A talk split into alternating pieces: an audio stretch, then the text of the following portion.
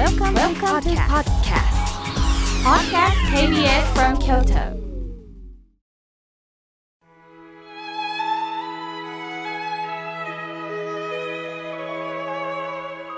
改めまして僧侶の河村明慶です今日の法話のテーマは悲しみを超えた愛についてお話しいたします12月23日の誕生花はヒヤシンスだそうですヒヤシンスといえば寒い時期に縦に並んで咲くまた水栽培ができる球根の定番ですよね。一度は育てたことがあるという方もいるんではないでしょうか。ヒヤシンスが満開になると部屋中にその香りが広がります。紫、ピンク、白のきれいな色で癒されますね。ヒヤシンスの花言葉は悲しみを超えた愛だそうです。ただの愛ではなく悲しみがつくのです。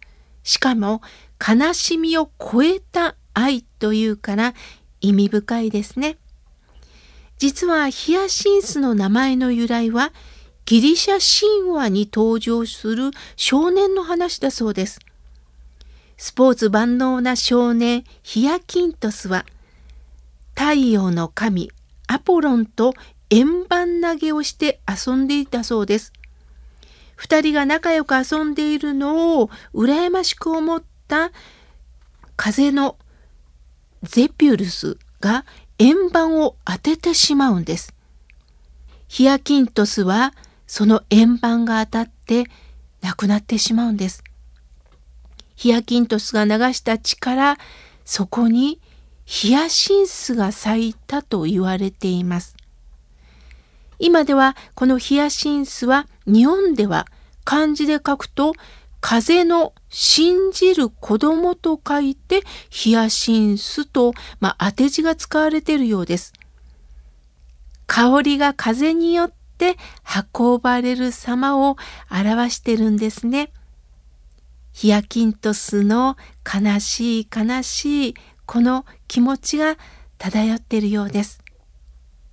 さて、ヒヤシンスの花言葉が悲しみなんですが、この悲しいという字、悲嘆の永遠と泣くこの悲しいという字ではなくって、哀れの悲しいという字を使っているんです。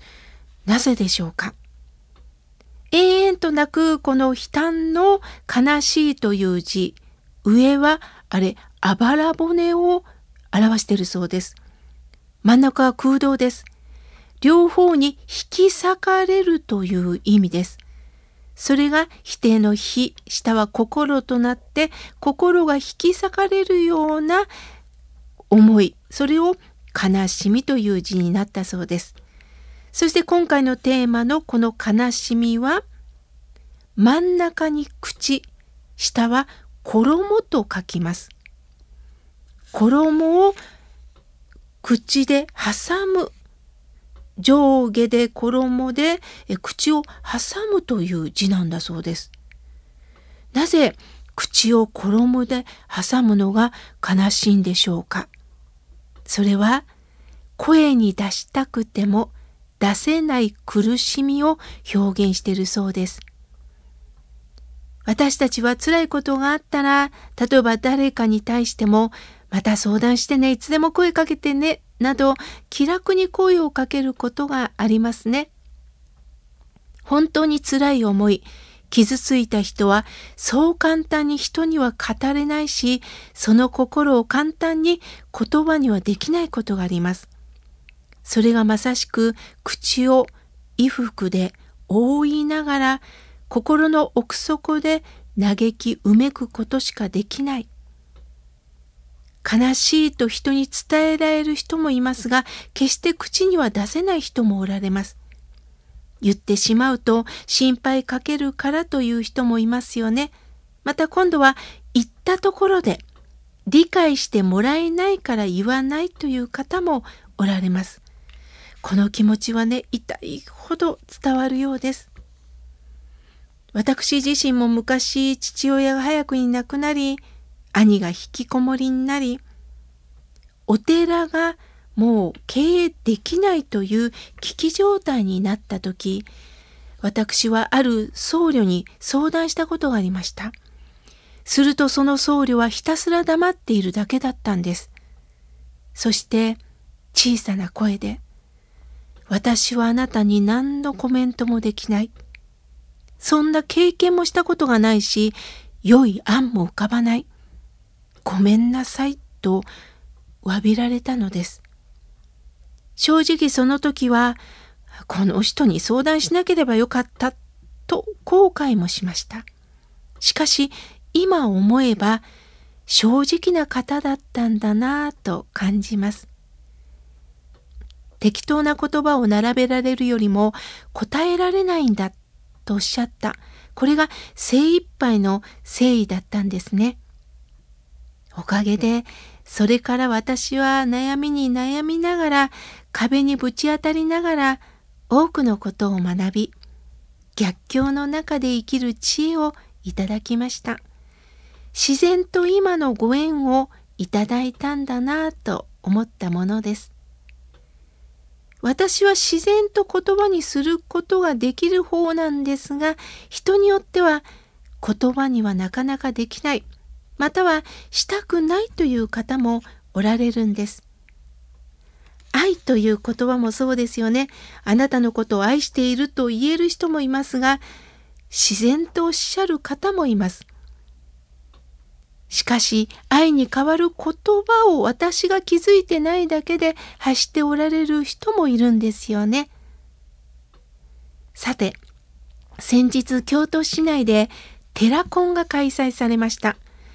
このラジオリスナーさんも大阪、滋賀県より参加くださいました。大阪から来られた男性は、やはり妙慶さんの呼びかけをで来ました。安心だからです。ネットの出会いもありますが、やはり不安なんですとおっしゃったんです。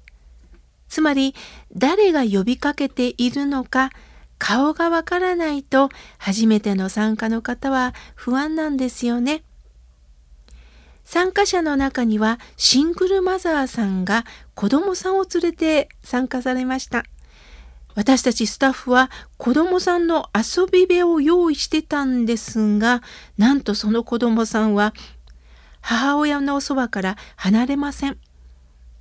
お母さんが男性と話をしているそばにピタッとくっついてるんです。将来のお父さんを探していたんですね。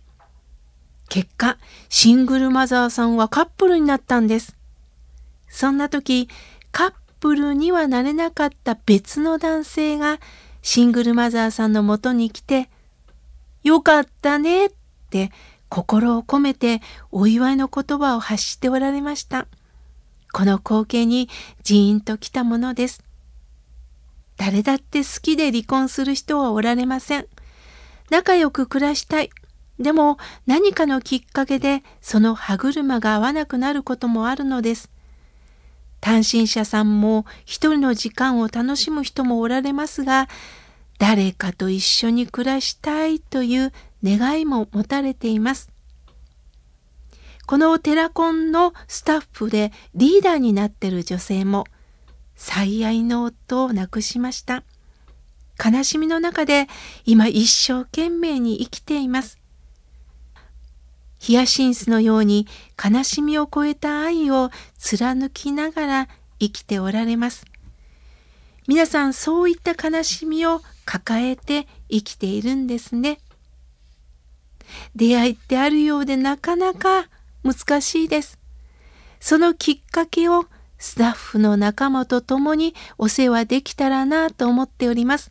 来年も企画いたしますので、またご案内します。ご応募くださいね。